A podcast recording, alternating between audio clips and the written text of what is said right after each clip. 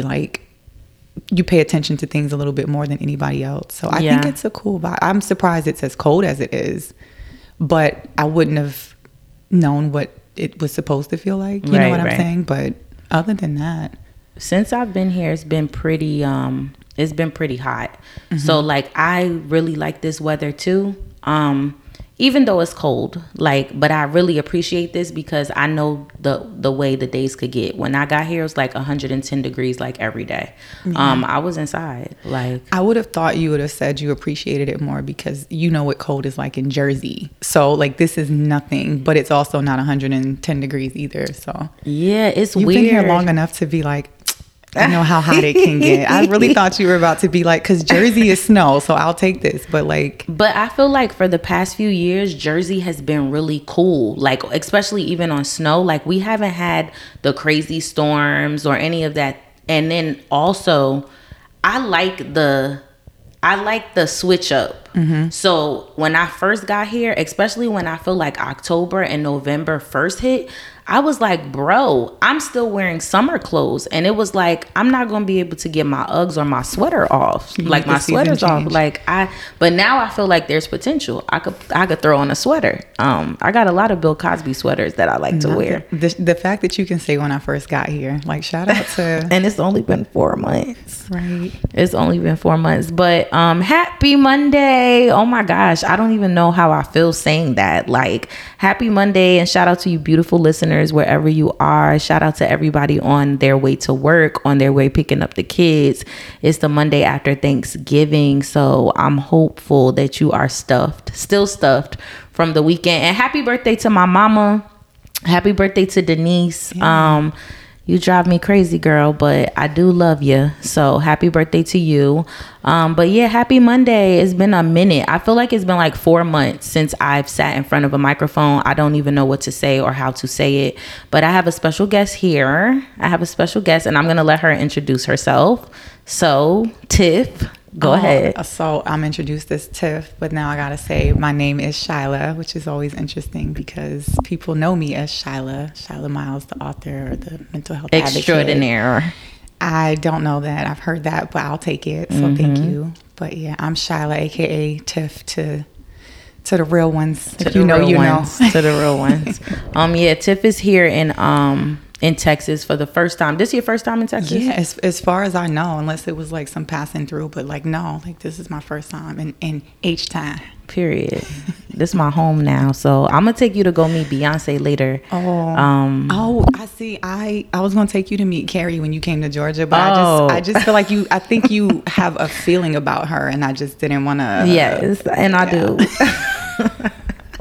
and I do. It sounds crazy when I hear it from you, but I don't think it sounds crazy when you hear it from me because um, Tiff has like a very, I would say, a adoration for Keri Hilson. friendship. Um. Okay. All right. Cool. I, what did she do? She liked some of your comments on Instagram. Actually, I, feel like she likes me. Like we have a really like we talk all the time. That's crazy. Uh, but yes, she did also like a few comments. She did respond to a few of my my Okay. posts. I think she don't want to make it big. You know what I mean? She don't want y'all to be like, "Damn, you really tight." oh, So is that what it is? But yeah, Tiff is here um, in Houston, and I'm happy to have her here. Um, and I'm happy that she's recording with me because I've been doing the pod for a really long time, and I, she's never gotten a chance to be on the pod. Um, No, once you turn 40, I was like, dang, like this was this is 30 and it's been like that's crazy. I am turning 35 though in about four months or three months, I should say. I'm a first quarter baby, and I don't know why. Like, I feel like turning 35, I know you were there like five years ago. So, like, turning 35 is like, I don't know how you felt, but I know when I turned 35, like it was, I mean, when I turned 35, I don't, I'm excited about it. I'm excited. I think maybe that's because um, I just did something like really out of the box this year, which was moving away from my hometown. Um, and it was my choice because I've been I've been taken from New Jersey before, but it wasn't my choice. Um, I was still a kid or whatever the case may be, but doing something on my own and just moving it like living in a new place by myself. My mom and my sister are here, of course, but I don't know. know, it's very refreshing. Mm-hmm. It's very refreshing and it's been very liberating for me, like mentally and just for like in elements of like peace and happiness is really cool. So I feel like I'm going to in into 35 in three months, not now, but in 30, I'm going into 35 with just a different perspective of life and a greater sense of patience, which mm-hmm. is really weird because I feel like um, I have always felt like this is 30 also is a testament of always feeling like you haven't done enough mm-hmm. by a certain age. Mm-hmm. So like last year, if you asked me what was I hoping for myself, et cetera, et cetera. I'm like, I need me a husband. I need me kids. I need like uh, all these things. And I'm not, I don't have that on my mind. It doesn't mean that I don't still yearn for those things. I do real bad. But I just have a, I have different desires. Like I want to be patient. I want to let God move move in my life. I want things to all align properly so that I can actually enjoy the fruits of my labor mm. like in a different way. So um I'm excited. I don't know how we got on 35th birthday talk, but yeah. yeah. But I feel like have you ever listened to Tony Jones? Like she has um like affirmation albums. Mm-mm. But like on one of her songs or affirmation track, she says like I'm surrendering to the I don't know. Mm. And I feel like maybe that's a testament of like you still have your desires, but like I'm almost like maybe more in mindfulness of like yeah. this moment. So I'm I'm content, I'm peaceful. So I feel like maybe that's yeah a part of it instead of like you mashing the gas on I guess as cliche as it sounds, things that you can't control, so to speak. But right, like, right. I'm okay with where I am, and this move I feel like was really good for you. Yeah, like it's not like you moved here and everything just went left. I think things yeah. are aligning, and yeah. you're trusting like where you are in that process. So I think that's really dope, like for you and of you to like have made that move. Yeah, thank you. I I I agree. I I think that I don't know. It's weird because like I feel like sometimes when you do shit, you don't want to be the poster child for telling everybody to do shit. Mm-hmm. Like you don't want to be the person to be like, "Hey, move to a different." But when people really say move out of your hometown, it'll be life changing. Even if you go back, mm-hmm. I just feel like there's something about leaving any type of comfort mm-hmm and banking on yourself mm-hmm. like just to survive. Like it's a true trust though. That's the thing. Like you really are trusting mm, yeah. doing that and really the like not knowing how it's gonna go. Right. But i do think there's comfort in knowing you like you said you can always go back but i think that same comfort is what keeps people from leaving. Like you yeah. have the thought i can always come back but like then you don't leave. But right. when you do leave most of the time you don't want to go back because the hardest part was actually in the leaving. Right. You know? Yeah. I feel that. And I also feel like I know like people talk about Houston or just Texas or the South in general being excuse me, much more cost effective like as opposed to up north and it is like when it comes to rent and things but if i can be honest everywhere is really expensive right now mm-hmm. groceries are about the same i don't see like the only thing I feel like when people say cost of living, I feel like they're usually referring to the housing market. Right. Like, so yes, it is cheaper here, and I feel like you get more for your buck. Absolutely. Like, I cannot begin to explain the conversations I've had with people here. Like, even when I explain to people what the hood looks like in New Jersey as opposed to any other state I've been to, I feel like you can see the hood in New Jersey with your eyes. Mm-hmm. Like, it's just you know a 15 story project building when you see it, and it doesn't look the same here. It's like even though this might be the projects, they might still have a pool in the middle of the mm-hmm. the the complex or there might be a playground. You do not see that necessarily up north. And I just feel like the quality of life that we've become accustomed to is directly aligned with our grind, but it's also aligned with this sense of like disparity. Like, you know, like all my life I had to fight and it's just like the bare minimum down here is mm-hmm. quality. like But I also think that's like relative too, right? Because obviously like how the world um, categorizes what the hood is. Like we call it the hood, but like how the government looks at like lower income right. families and you know even with when you think of like the idea of section 8 like you can get a really nice house but be section 8 right like yeah. you can live in a nice complex and you're paying Right. full amount, This and, and your neighbor is paying Eight dollars. right. So I- Holla at me. let me get them stamps up No, off you. real. But but I think it's just relative in like what you think. Yeah. Or um what you feel is is less than or more than for someone, right? Because like you say, if like I look at Cali like that. Yeah. Like the hood, I'm like, y'all got palm trees. Like it's Yeah. a beautiful. When I watch Baby Boy, I don't know if they were trying to imply that his mom was kind of like, I don't know what that was supposed to be considered, but I love. I was like, you got a Tupac. Yes. Like, is this supposed Yes. to be Uh-huh. a struggle? Because I just want to sit on your porch and sip No, wine. but I don't know if that means somebody's gonna come shoot the place. That's like I don't know, like in a serious way, like what you could not Yes. you, but in general, what the average person would consider. Very true. If you look at a middle class like white person, anything black for them is the you know what I'm trying to say, Yes. or or that they're not used to. Right. So when we look at it, like you said, even in Virginia, like this ain't hood. I'm like, well, For- yeah, it is. If right? you're native, then you know it is. Yeah, so I always think it's interesting to think of like the perimeters of like This is true. But- this is very true because people from here, like even the school I work in, I know it's a low income area, but it don't look like it to me. Yeah. It- the just the idea that there's no apartments. I live in a neighborhood like full of homes, Mm-hmm. and I'm just like.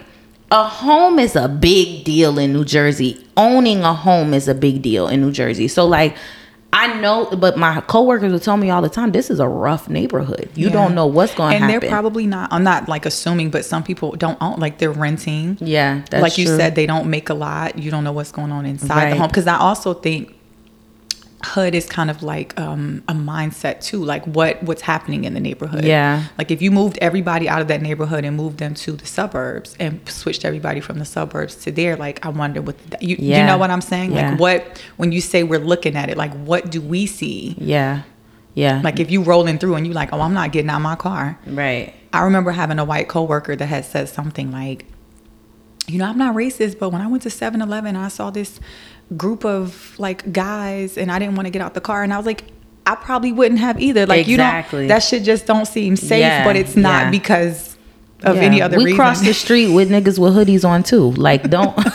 I know, like that's a big deal now. You can't say that out loud, but I'm crossing Some the street. shit you just got to use a little I'm discernment, but like you don't got to go get mugged because you was trying to prove you wasn't racist, bitch. Right. That wasn't safe. Like, what do you? I wouldn't have walked over there either. But Right. but it is interesting what we who don't have that same vantage point still consider to be Right. like, oh, this is hood as fuck. Right. And I also think that also comes with age because I feel like when we were younger, we I didn't care where I was going, but now it's like the same environment that I grew up in. Yeah. You couldn't pay me to be there at 10 p.m. outside. I'm also like certain food spots. I be like pick up only. right. I want them wings and I want them fried hard, but like I'm not hanging out on the fried hard. But a little bit of that that crack that they put on the fries. You know that that yeah, but I'm not hanging. I just want my food Right. and I'm out. So I get it, but but I do think it is interesting like you said coast like just even from different coasts. Yeah. Um and different different um geographics that show like what we and you're not used to it. Not you, but like if you've never been around, like you said, it's interesting to move out of your environment. Right, So, right. Um, but yeah, that's how Texas has been thus far. Um, I'm really grateful, and I'm also thankful to anybody who has hit me up because a few of you have hit me up like, "I missed the pod. When is another episode coming out?" And I really appreciate that because it's not that I don't necessarily want to pod. I'm here alone, so it's I don't like. Um, I could sit on this mic and talk by myself. I could, but I don't. I honestly don't even. I enjoy that once in a while. Sometimes I feel like when I need to get my shit off, I'll get in front of the mic. But I also really developed this pod because I like to commune with people and I like to hear the perspectives of other people and or just agree with people, disagree, whatever the case may be. So because I don't have that uh opportunity. I have been talking though with like random people about being on the pod. Um i don't do it as much. But that's probably the only reason why. And my my um my overall interest in potting was you know wavering a bit just because of the saturation of the market. I just feel like and i know i'm not up there with like the top market, but I just was tired. I just feel like everything on Instagram or everything on YouTube or on the internet in general was like a think piece. Like, and I guess that is the premise of life and how we all have our conversations all day, all like all day long. But I also felt like I don't want to be a part of why I don't want to be a part of the conversation of why um of like what type of man I'll accept and what I don't. Like, come on, mm-hmm. let's move past that. Yeah. Like, I, I appreciate it, but if you cannot develop the conversation beyond the general lines of, bro, like, why she won't accept this man, blah, blah, blah, then I'm tired. I'm tired. but I also feel like that's why your podcast is because you do think beyond that. Like you, your conversations aren't the oversaturated conversations. Do you know what I mean? Or Yeah. the the perspectives. I feel like people really do want quality. I feel like that's how you find your your tribe. Like people are looking for that because they don't want to hear that shit either. Right. You know what I mean? They want to hear something different or somebody that's not just trying to say something that's going to be like clickbait or Right, right. a cool soundbite. So I Yeah. think there's there's good in that too. I appreciate that. Um, so now we are going to, I think before we get into our friendship history, because every time I have someone on the pod, I like to um, talk about how we became to be. Because I think friendships are very important, like, you know, to life and just to our 30s um you know sustaining in our 30s so i'm trying to think if i should start with who you are and all the wonderful things you have accomplished in your life or if i should start with how we became friends I feel like the start of the friendship because I think a lot of those things that I became like was was like due to friendships, like due to like the support. Do you know what I mean? Yeah. We, we are who we are, but I think you can be nurtured through really good connections. yeah absolutely And I don't use like friend loosely. Right. And I think a lot of this generation does does. Absolutely. And I think with the age group that we're in, we knew like well you're before, in Oh. we're in two different Ooh. you know, you, you give somebody an inch. You be trying to give them their flowers. We into and- it's giving weeds in the flower bed right now. remind me to send you this meme it's like a little girl hugging like her grandma and the the caption says when your friend is one a year older than you Wow, wow, right, right. this is That's really just- how we process stuff but i'm sorry to interrupt Right, go ahead right. This is this is a, a true example of our friendship. By the way, it's always shade, and it's never for me. That's what's so crazy. Uh-huh, so, but I feel like um, you can be like who you are as an individual, like I said, but being like nurtured and just having like genuine connections can help you evolve to like some of the best parts of your life. And i think even when you go through something that's not great like that's when you really realize like who has your back beyond just the accolades or the accomplishments. Right. And so um I think a true testament of like your friendship too is when somebody asks how you met and you really have to think about it because you feel like damn like we've been cool for so long or in, in so many intricate ways you actually have to think of the start of it so i i think we were invited to a mutual gathering yes and i think you drove it's possible. I feel like that's always me. Yes. In any situation, I'm always. But I we ended up there, and then we just that was in our roaring twenties, yes and so there were multiple kickbacks. i might have been 19 I but- doubt it. but if you were if you want to say 20s i might have been 19 If we're gonna go with 19, then we're gonna say you've been drinking for a long time because we was Okay. getting we were getting it in. But I I even think of just where we were, not just where we were living, but like mentality, which we're mm. always as mature as we could ever be, right? Even then, I feel like we were ahead of our time. But like our jobs and Yeah. the ambition that we had and like the goals that we had for ourselves, I think that's what made the friendship continue. Because Yeah. despite kickbacks and I don't know, gay, like we just did random stuff, but we always ended up Yeah, we were we were also like also like it's weird that you have on this shirt cuz I feel like we were like we had fun but we also was like no, we're going to a breast cancer walk today. We're gonna do something. We're gonna drink to the night before, but we have to be up. We're gonna get matching T-shirts. Right. We're we're in it for like good, wholesome and I think that's what made it genuine because the things that we did were wholesome without trying. This was probably honestly before even Instagram became Yeah. a thing. Like Yeah. Instagram became a thing during our friendship, by the way. Yeah. I feel like we may have had obviously Facebook, obviously cell phones, maybe the first iPhone, because at one point Yeah, I definitely didn't have an. I had BBM maybe. yeah. So I think that it was like the evolve of that, but still just trying to do good things. And I think maybe like our characters yeah. are like what sustained us. So that was years ago, like at Yeah. least a decade, I think. Yeah, 20, 2012 maybe.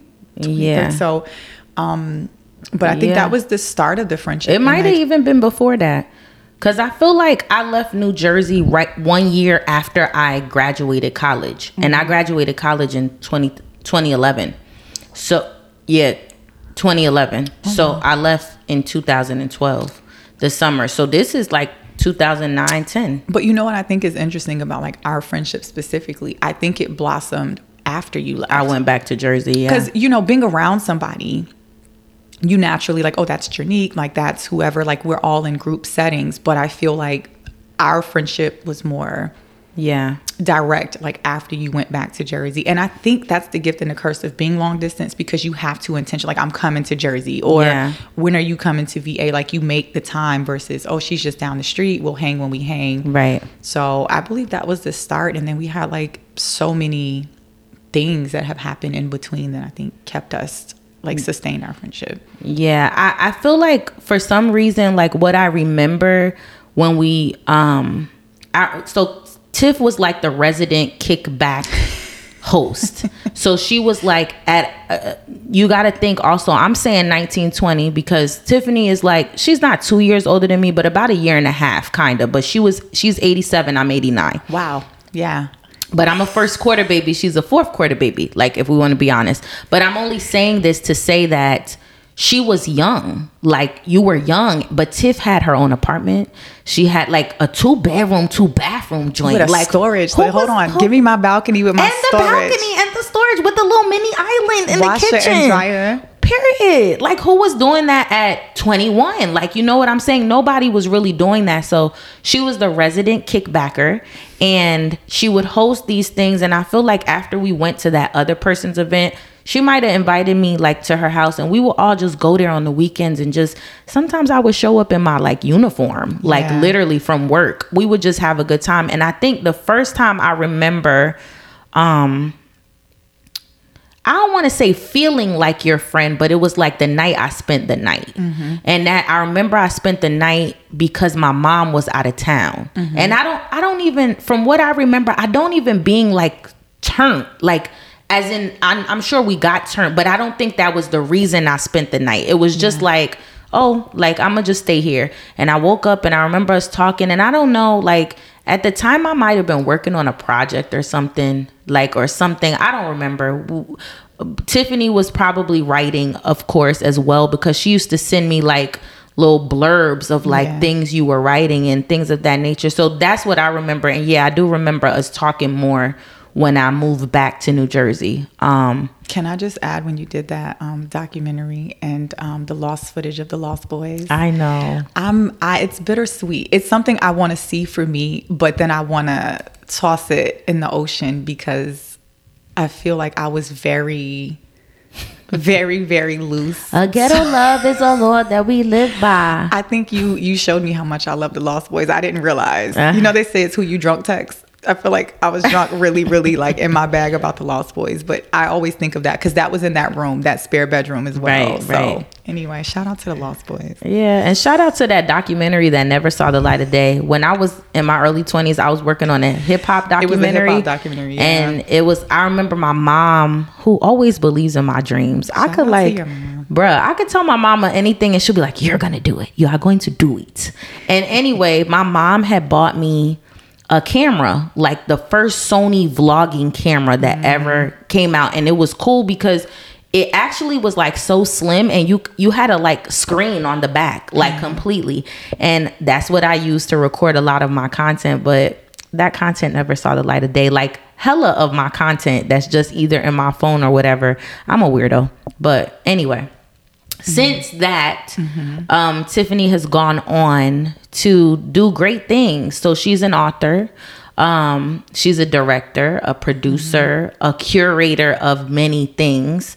Um, if you are listening to This Is 30 right now and you have a phone in front of you, do yourself a favor and Google Shyla Miles because you can buy some things, you could search up some things, and you could find out a lot about her. But I'm gonna let her tell, you know, um, talk about some of the things she's done. Oh, well, I feel like you said most of them. You always make it sound much better than I would. But Nice. uh, I wrote two books. And what's interesting is the first book I was supposed to probably write second if I had it my way. But because I was going to do the memoir first, Me versus Me. Because I always felt like, oh, I got to tell my life story. I got to tell my life story. But I guess I just wasn't ready to do that. So I released a fiction novel first, which was Broken Promises. And the sequel is still TBD. Like people have been asking. It's only been like a decade, seriously. But um but I think when you do certain things that are creative, it kind of puts you um like on different tracks and different avenues for like other creative things. So I feel Yeah. like it kind of let me know that I was more into film Um, and just being creative in other ways like directing and producing and wanting to do more screenplays. And then the evolution of social media. Like back then Yeah, Which she was doing it by herself. To be honest, there wasn't. there were no reels Yeah. i don't know if we know when reels started i'm sure somebody could google it but there were no real there was no insta there was no live Yeah. it was basically the sepia filter Yeah, Is that am I saying that I right? think Whatever so. that is, like The the, really orange orangey. That's started from the bottom. Like that's where we were. Like you know, actually hiring like videographers and having to have people do your branding before there were sponsored pages. Like really, the start of Instagram is probably when I released my first book. So. Um, I think just the evolution of, like you say, like kind of getting it out the mud, like having to do your like find somebody to do your covers and really research to find your people and your tribe you know as far as the professional side of writing books and such but now it's so different and i feel like even trying to write the sequel when i say back then it wasn't even that long ago in the, the larger scheme of things but so much has happened so i'm like i don't even think the main characters in my book could facetime for like i was i'm really thinking of just Yeah. the evolve of just how quickly life moves. So, um, but I think writing in general had been something that was more like expressive for me, um, whether it was fiction or journaling. And so I think that also moved me into maybe the greater purpose or what I evolved to, which was like the advocacy for all things mental health, you know. So, um, yeah. I think like also when you came up is a testament of like people naturally effing with you, not because you have a cool reel or not because you have a big following. It was literally like just the city. And I also feel like for me, I feel like as a creative, Virginia has always even when I was in Virginia, I always felt very suffocated because I mm-hmm. feel like the energy in Virginia is not really set up to make creatives thrive, in my mm-hmm. opinion. I just feel like the energy is just not weird. It's just not like a New York or even a New Jersey or a Cali or a Atlanta or a Texas. It's mm-hmm. like very dull to me. So I feel like just doing what you did in Virginia, Pharrell would be proud. Oh, shout Pharrell would be, team. Pharrell would be proud. Like I just feel like that's that's like it's big, like to do that. And you know, like you sold out. What hotel was that? Oh, it's changed names so many times. At, at the time, I think it was called the Norfolk Plaza in, in Norfolk. And it was across from the scope, if I'm not. Yeah. Yes, it's across. The Norfolk Scope is like uh, it's Virginia's Prudential Center, y'all. For those of you listening, that's what it is. So it's like it was a big deal at the time, and I remember like just being very proud and just again, it's easy to do that. I know you're talking about the way social media has changed things. I think it's it's easier to do that now than It, I, I agree. Yeah. And like full disclaimer, like I was broke. Like I remember like even though it was a ticketed event, like having to tell because at the time it was like the short film version or the Yeah. adaptation of my of Broken Promises. And I remember like having the cast there and like really it was formal. So everybody's looking their best and like having to coordinate all these different things. And literally that money all went into the event. And I had to like tell my cast because I didn't want them to think Yeah. she pocketed money. Like I had to spend money out of my own pocket. Do you know what I mean? To make things happen. Even when I mentioned before we started recording, like using your laptop to show it because I was like, oh my God, like certain people that were supposed to show up. And all I got was like really good reviews after. And to me, that was like the real testament of like, okay, because Yeah. if you're doing an event, which you have before, you see all the things that went wrong. Yeah. So to have people really pour into you like this was fire and doing the actual ticket count of seeing, I don't even remember, it was 400 and something. And I'm like, oh my God, like, yeah. and then having, like you say, seeing the vision Yeah. come to there's a stage, there are people, like people are watching something at some point was just an idea in an apartment.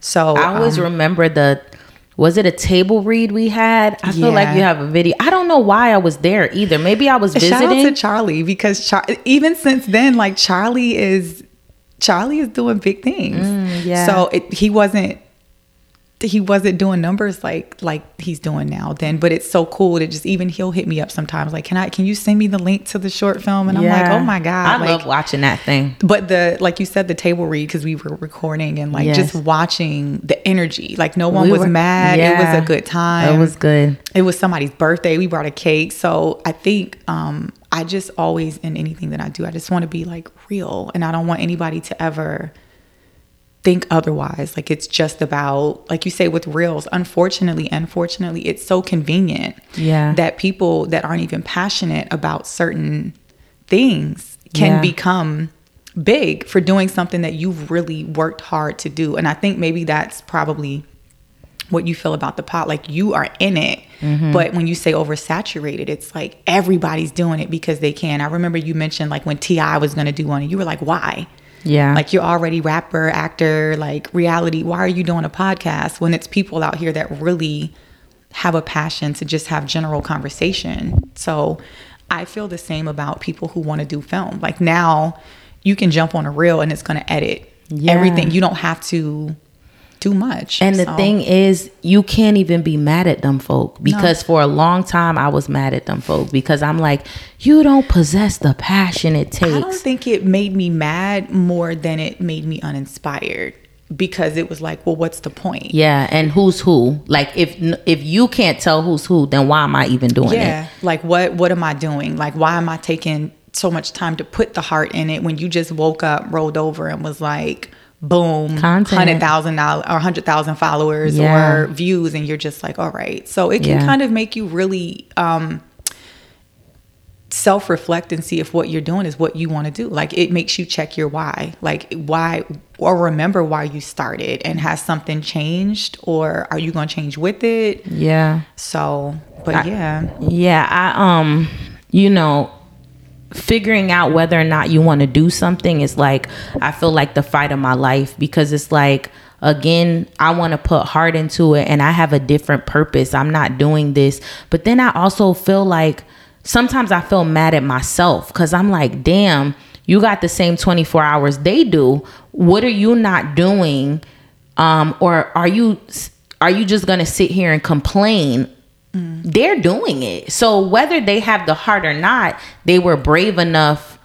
I can't be mad at them being brave enough. I I be mad because I'd be like, damn, that could be me making bank. Like if I just, I don't know if I was just. I, I wouldn't even call it as dedicated, but I guess maybe we're in it for two different reasons. So their drive to maybe make money and get clout is going to um propel them and then whereas th- those aren't my my drives like I think they use that analogy like when you when you have like your plate and your food is good, but then you whether it's intentional or not, you look over and you're like, "Damn, look at their plate." You know what I mean? And you Yeah. like, "But your plate is good." there's nothing wrong with it You don't even really like what's on their plate. yeah You It's wouldn't even full. be It's fulfilled. and it co- maybe it costs more in the Yeah. analogy, but like you're but what you want is feeding you. Yeah. And it, and and who who has the same plate as you, it's feeding them too. They don't Yeah. want what's on that plate. Yeah. And I feel like your people your tribe is gonna go for like what you they want what you have. And I, I know it sounds cliche, but like the quality over quantity, like fuck that. Mm-hmm. Like what you're supposed to be doing is what you're doing. Yeah. And it's easy to look. I think we have to assess like that because it reminds you, like, no, you know what? I do like my plate. Yeah. I, I was looking over there for a second, like that's cool, but I like this plate. and it helps you to like um also like tap in with your loves as opposed to changing your loves to meet the Correct. Like, Yeah. yo, I like this chicken. Yeah. This Old Bay fried hard chicken is Yeah. where it's at. And other people, that's the other thing you got to remember. Like, it does, it starts with yourself. Like, you got to like it first. yeah But other people like it too. Yeah. And I think sometimes there are subtle reminders.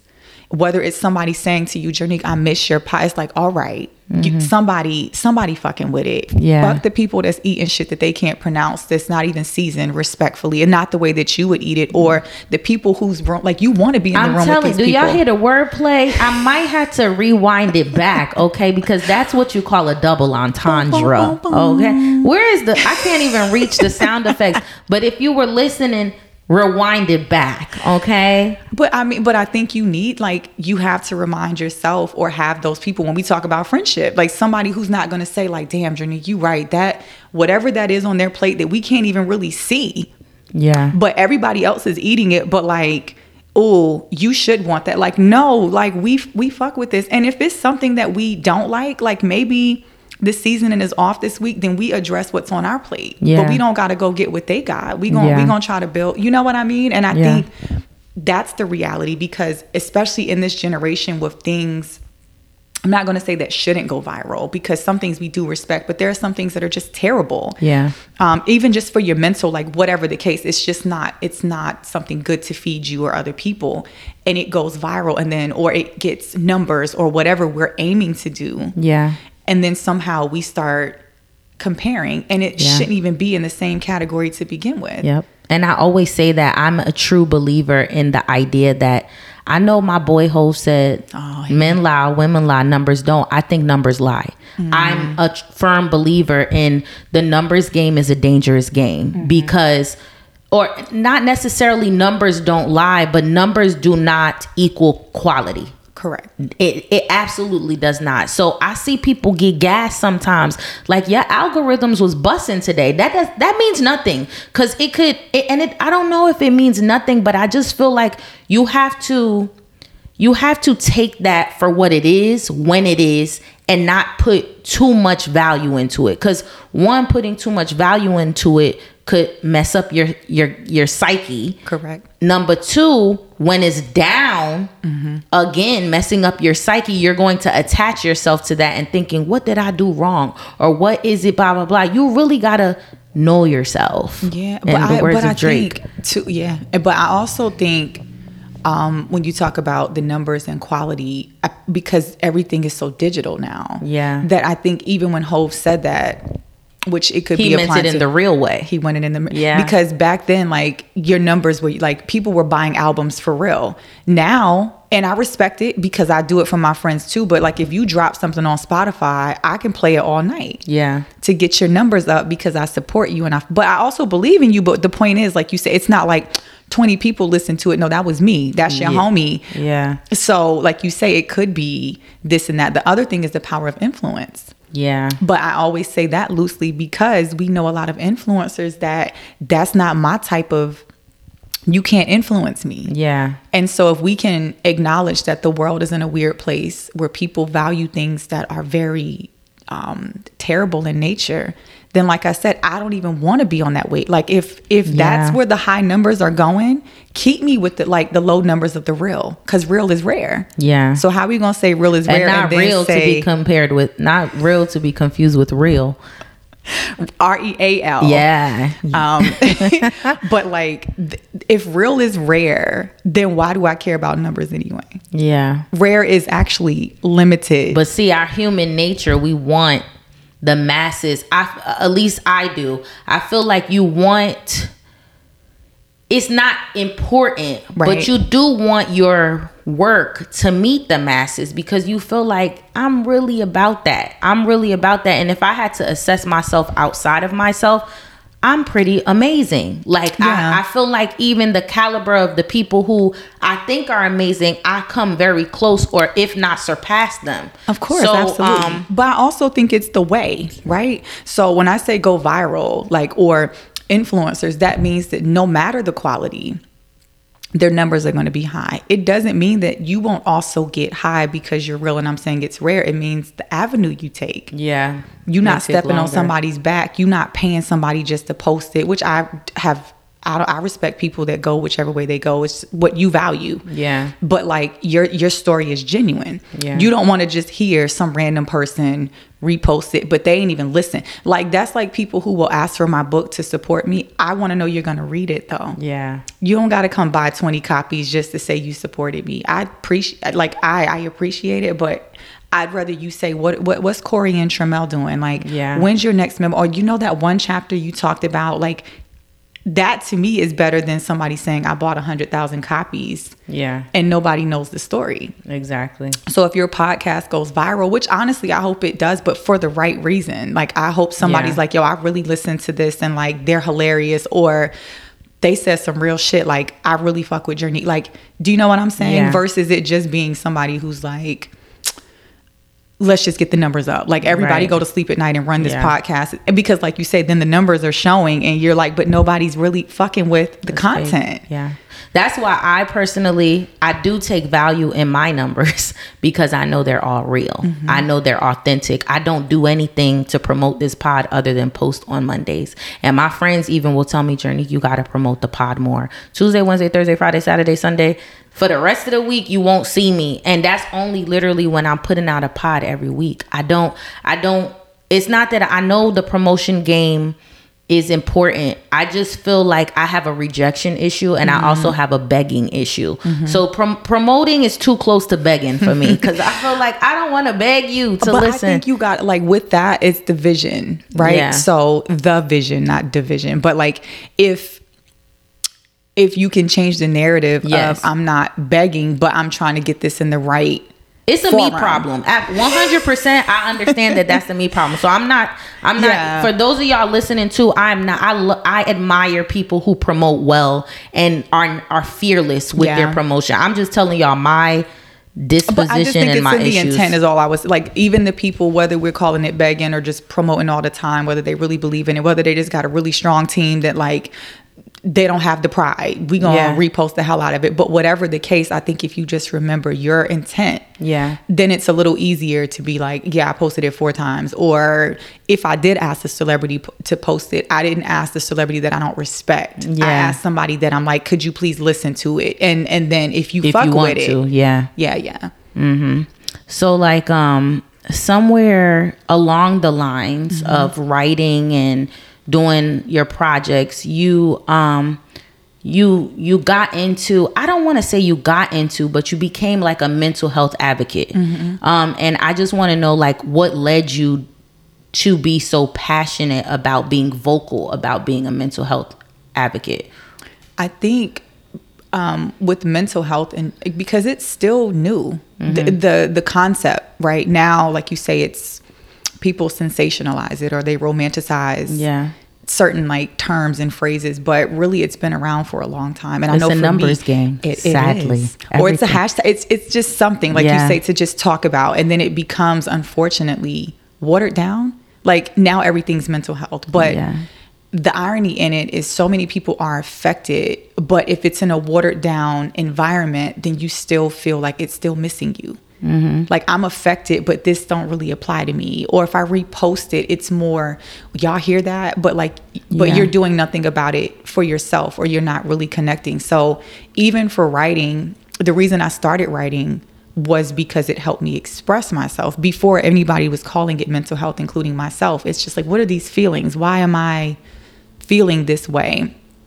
And so it wasn't until later in life that I was actually diagnosed with depression and also anxiety. But aside from being diagnosed, it's just what you deal with before you get up and decide to go to therapy or when you start seeing numbers, if we're talking numbers statistically, how many people really are affected, whether directly because you yourself have a diagnosis or because those around you do, right? Mm-hmm. Like one in five adults are affected by depression or some other mental illness in the United States. So that means like if you go out to the grocery store and it's 20 of y'all walking through just one like somebody is affected in some way. And so being vocal about it is I think initially like, oh, let's stop the stereotypes and the stigma, but mostly it's now let's just talk about it. It ain't even about like a, some like I said, some sensational, let's yeah. go viral, but like not like I just really want to talk about it because if you feel anything like I feel right now,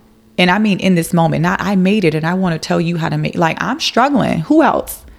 And when you start seeing people say like me and me and us and like then you're like, okay, well let's keep talking about it. So for me, I think it was initially just about me like, does anybody hear me? Is this like, is the mic on? Like, y'all, y'all, I'm struggling. Like, I don't know what to call it. Like, today I don't want to get out of bed. Or if we get really into the nitty gritty of even the idea of suicide, like, is there anybody who feels like this life is XYZ? And then you get like the DMs, you get the, nah, I feel this, or yeah. I lost somebody this way, or I feel like I'm gonna lose somebody this way. And so it makes you, in the words of Nisha, Nisha always says, like, I will not shut up, like, which her advocacy is DV, of course, but just nah, like, you can't shut me up because I feel like even if it only connects to two people, if that's, if those are the two people that needed to hear it or, or talk about it or be heard today, then that's okay with that's me. Enough, yeah. So being vocal to me is just, um,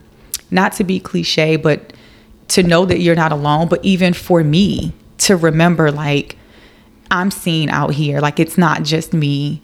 And I'm not going to say I have all the answers, but at least it's an acknowledgement. And I feel like that's one of the first steps to figuring out what to do next or um, just being able to acknowledge like yourself in such a state and not have to feel anything but how you feel. So to me, that's why I wanted to be like very vocal about it. Yeah. Um, did your like diagnosis liberate you in any kind of way? Um, or did it just confirm something that you think you already knew? I definitely think it confirmed.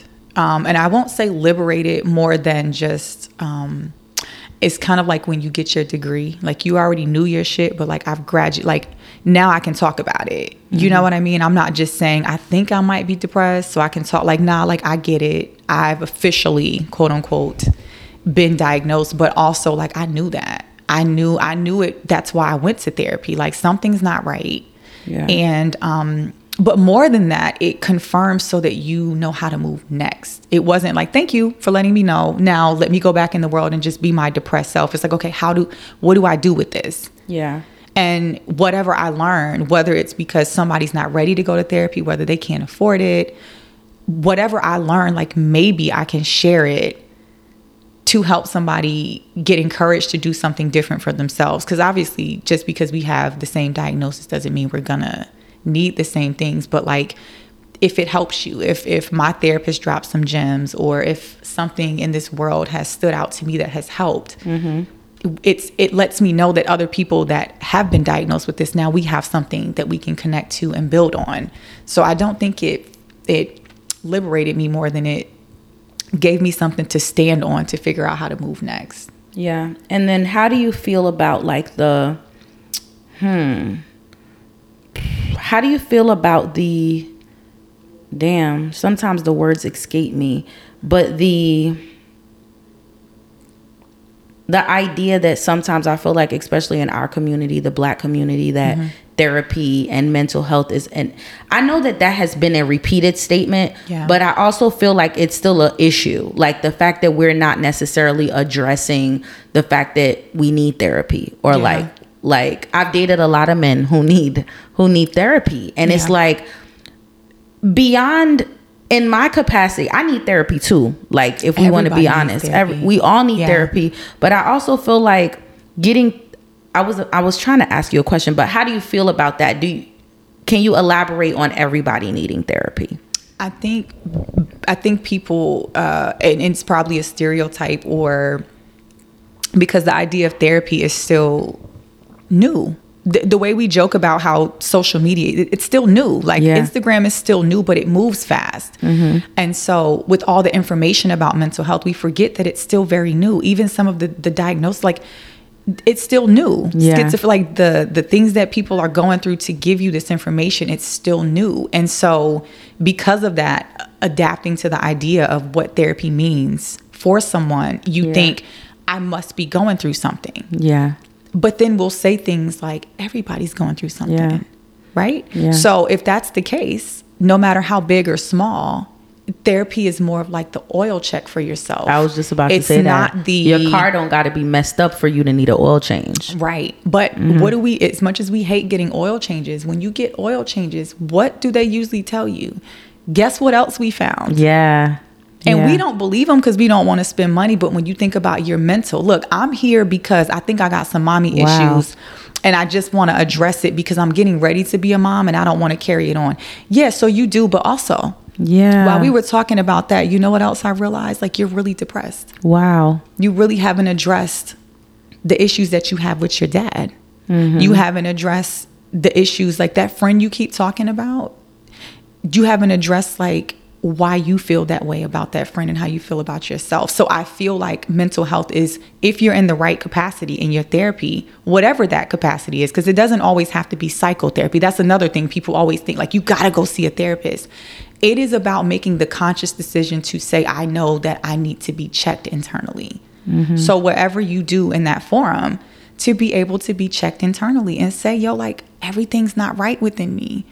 And I think it's interesting you'll meet someone, friendship, dating, your mom. Damn, they really need therapy. And some people really, like you see the urgency in it, but we all do. Yeah. We all do because I think it helps keep us afloat. It, you don't want to have to go. My therapist used to say, because at the time I was dating and we were talking about couples therapy.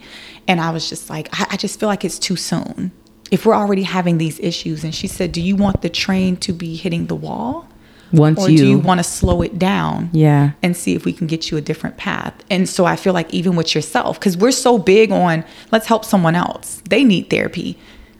Where your train headed? Do you want to be going to the brick wall or you want to see if you can stop it? And so I think that's the idea or the concept of like everybody needs it. And mm-hmm. I, it's unfortunate that I don't think everybody has the ability or the knowledge of self, the self awareness, Yeah. the emotional intelligence to be able to say, even on my best day, I still need therapy. Yeah. And best is relative, but I really need it. And I think that sometimes we find different things to get ourselves wrapped into that makes us think this is a replacement for therapy. And while those things could help, you like to paint, you like to pod, like that's all good. But when you laying down at night, those thoughts that keep you awake about yourself or even about other people, like don't you want somewhere to put that?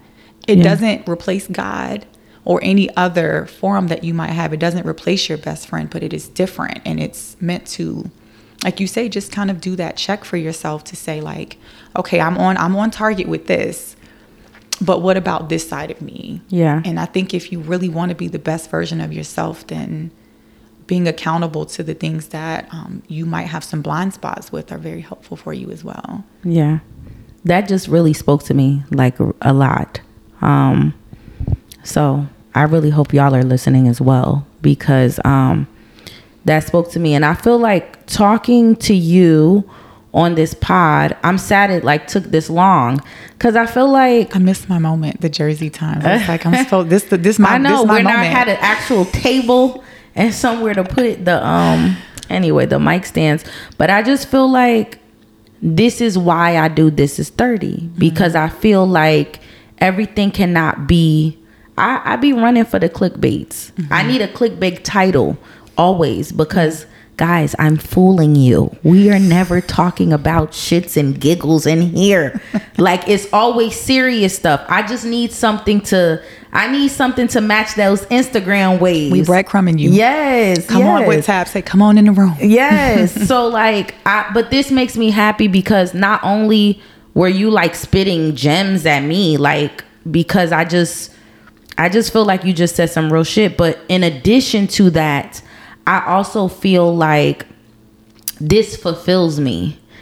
Being able to put a wise person behind a microphone so that they can talk to people or the masses or so that somebody could really understand because sometimes I feel like even on this pod, sometimes I I don't I don't always um I don't always understand that this is a good thing. Mm-hmm. Sometimes I just feel like it's a it's a hobby, like it's something mm-hmm. I like to do, blah blah blah.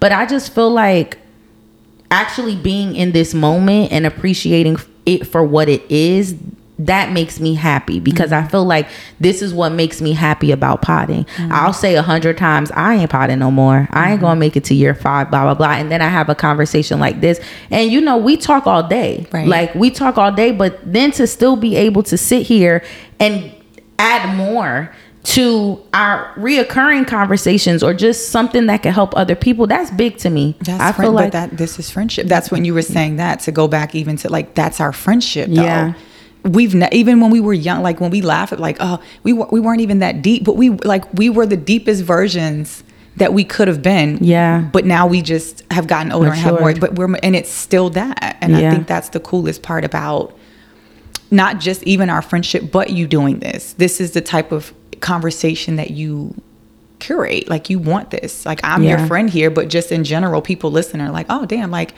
they laughing, but also like this is real. Like you said, it's clickbait, but like I fuck with this. And then yeah. you're like, oh, we're on to the next part. Like, what are they talking about now? Because it's more than just what can we say that's gonna go viral? Right, right. Absolutely. Um I wish this could be a two hour pod, but um the last thing I want to end with is um Cassie and Diddy. Okay. Um, and for those of you listening, um, it's been like a week and a half now. I want to say, and Cassie, not not Cassie, or Cassie accused Diddy mm-hmm. of rape, uh, manipulation, and uh, abuse, physical and sexual abuse, or whatever. Mm-hmm. And and in about 24 hours after she uh, made her lawsuit public, he countered it and they had settled. Yeah. Um, and it's still the talk of the timeline. Um, but I just wanted to know your general thoughts on that situation. Like what aspect though? Like, do you mean like the fact that so I come out or there like there are these issues with uh rape. Like mm-hmm. I feel like a lot of people. I feel like celebrity culture and rape culture in my opinion, some of that stuff is synonymous mm-hmm. because I feel like celebrity culture is so weird. Like, especially them Holly weird, yeah. how people say it's weird. So I feel like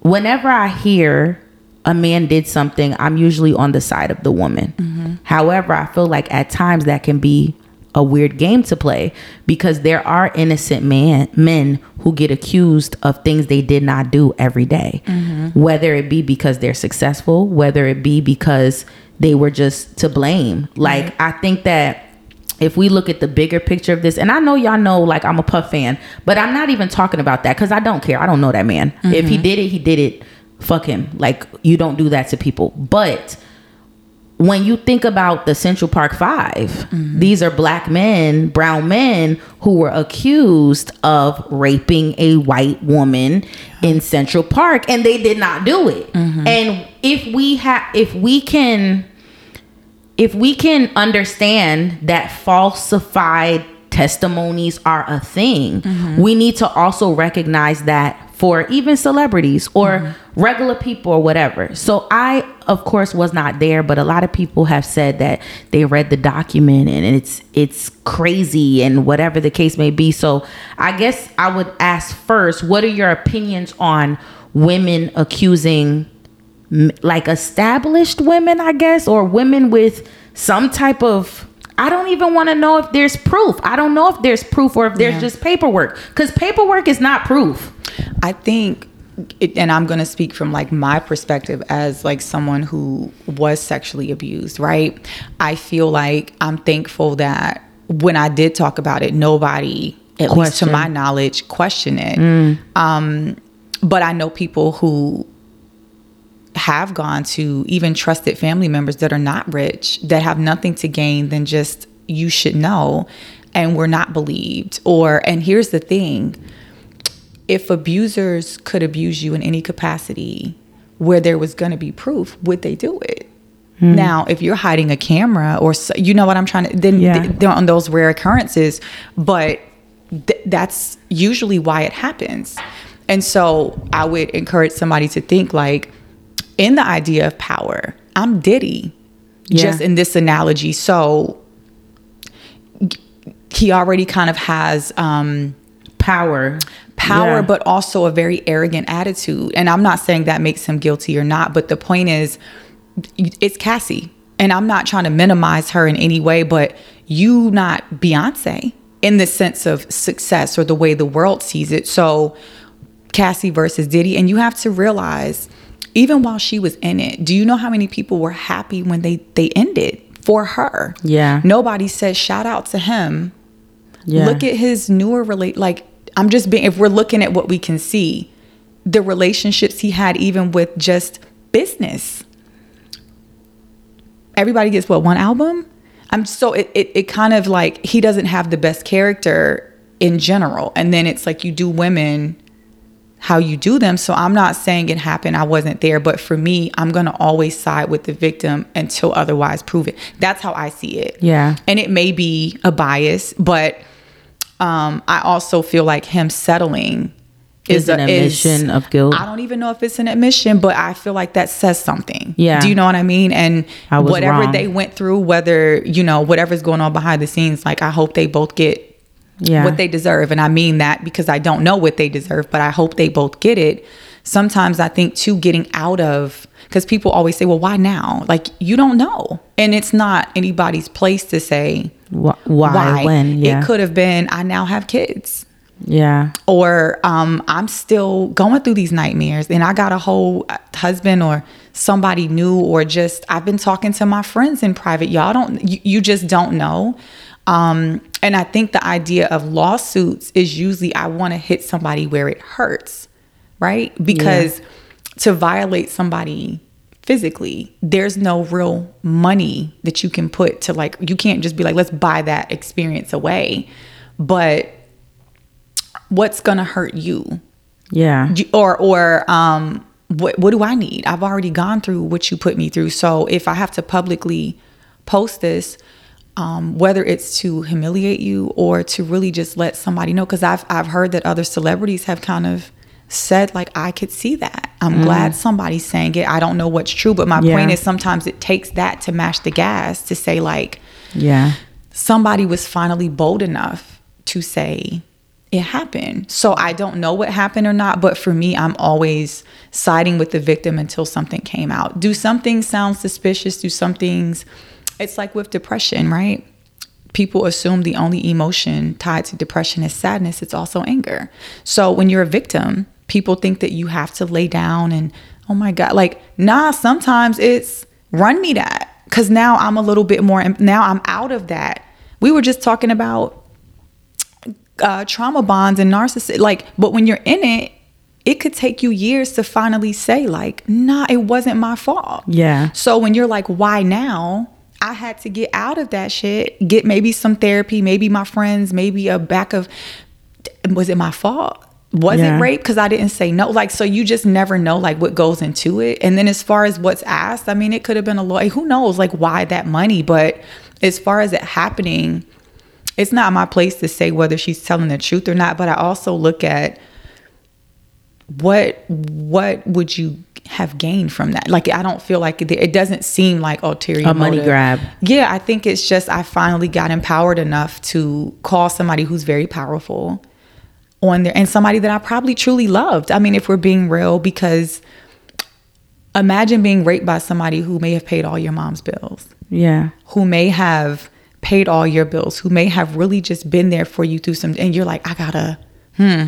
Yeah. I gotta pivot. So I just always think like, if you don't know, to just give everybody like the respect grace. and grace of just mm-hmm. saying, hey, whatever you need to do because if especially if you haven't gone through it and even if you've gone through it imagine it being under those circumstances like he a, might a still have paid for your up and and knowing what retaliation could look like for you. Yeah. So I, I think there's a balance and maybe having somebody saying, so what? Yeah. Right. And um what better way to I don't even want to say get revenge because I don't think it's that, but maybe get something for yourself than to let the world know, like, nah, like you, he really about that life. Yeah. And it's not just about you admitting it. You're not going to do that. So give me that money. Yeah. And maybe looking at you at the table with my lawyer saying, oh, you thought?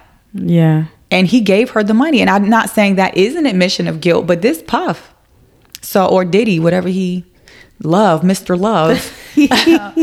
but, you know, and then maybe somebody else, whether they're with him or just in general, are like, you know what? If Cassie can speak her truth, like, I'm to do what I do, you know? So I respect people who have to do what they have because it's a cliche meme I seen that says something like, you can't tell me how to survive. Yeah. Whatever I've got. Like you can't come over here and tell me what I need to do, especially mm-hmm. when it don't keep you up at night. Yeah. So I just let people be. Yeah. I haven't really had an opinion on it or said anything because I think it's really sad. Mm-hmm. Um, and I, I it's it's weird because I feel like anytime I open my mouth in regards to it, it low key sounds like I'm defending him and I'm not. Mm-hmm. My thought process is just not what keeps you in that. Is just the conditions in which the behavior existed.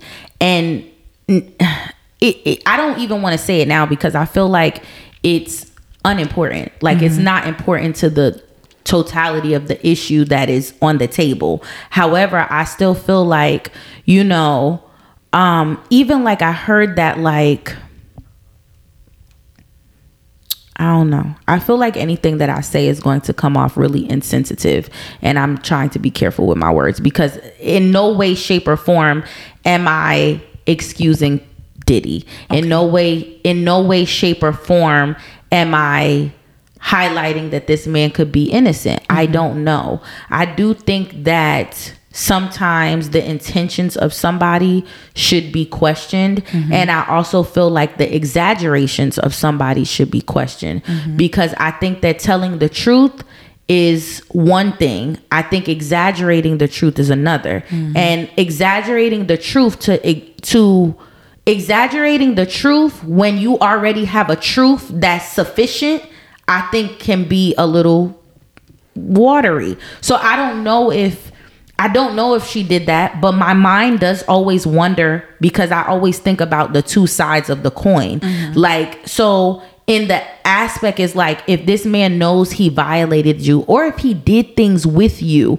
that absolutely he may not have even been proud of mm-hmm. but he thought that maybe you guys came to a resolution or maybe you guys had moved past those things and then to and if he was sincerely remorseful, I'm not saying it absolves him from guilt if you want to publicly, you know, bring this to the table, but I am saying also it kind of might feel like a little strange because he might feel like, damn, I I I did not feel like the way I treated you was right. Mm-hmm. I did not and also again that might be a part of his game. Like just pretending to care or pretending to know where he wronged or whatever the case may be. But I do wonder about that. Like it's just like um not in timing because i know everybody takes their time but it's just like what type of resolutions did y'all possibly work out amongst yourselves before this happened and um i think i try to go for like what's what's said. Mm-hmm. Like I'm never gonna be like, and I'm not saying you're doing this, but I'm not gonna say like, well, if he were like, what happened? At, like I'm going for what you said it. He gave you money. I'm not gonna say, well, did he? Did you already? Did yeah. he ain't say that?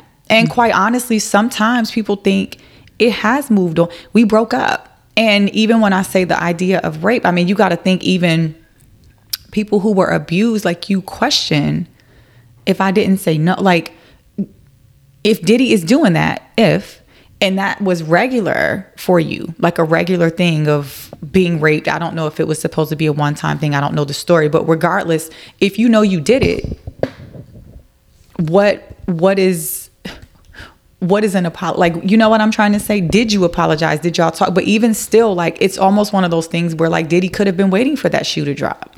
Right. This part because well, here's the other thing. he said. If you had a pattern though, because I guarantee if this is what happened, I I would bet because I don't know that the same way she's not the only person. She's not, the, and because I told you somebody even commented. Um, somebody from Danity Kane. Yeah. Was like, finally, I like I feel her. But they might look at it like I ain't say because my career is already I'm trying to he Yeah. he knows so that's my point. Like and I'm not trying to do the the exact same thing I'm saying you're doing by like making up stuff behind the scenes. But if I know that I stole something from you a long time ago and we just moved along and now you're like, give me my money, it's like, all right, Yeah. I was waiting.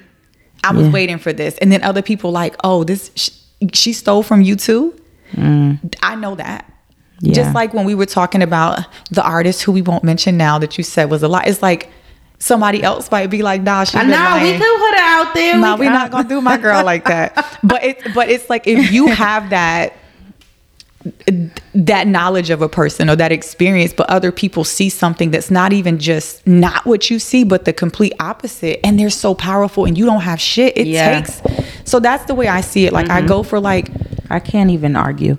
I can't. I wish I could because Yeah. that's my nature. I like to be very. I just be, and then if you are somebody that believes in like God or something, I just be like, the truth is gonna be the truth. Listen, the truth shall see the light of day at one point. Yeah. Um, yeah. But listen, oh my gosh, y'all, I feel like this should be a two hour pod and it can't because I got a nail appointment. Like, and I hate that for me.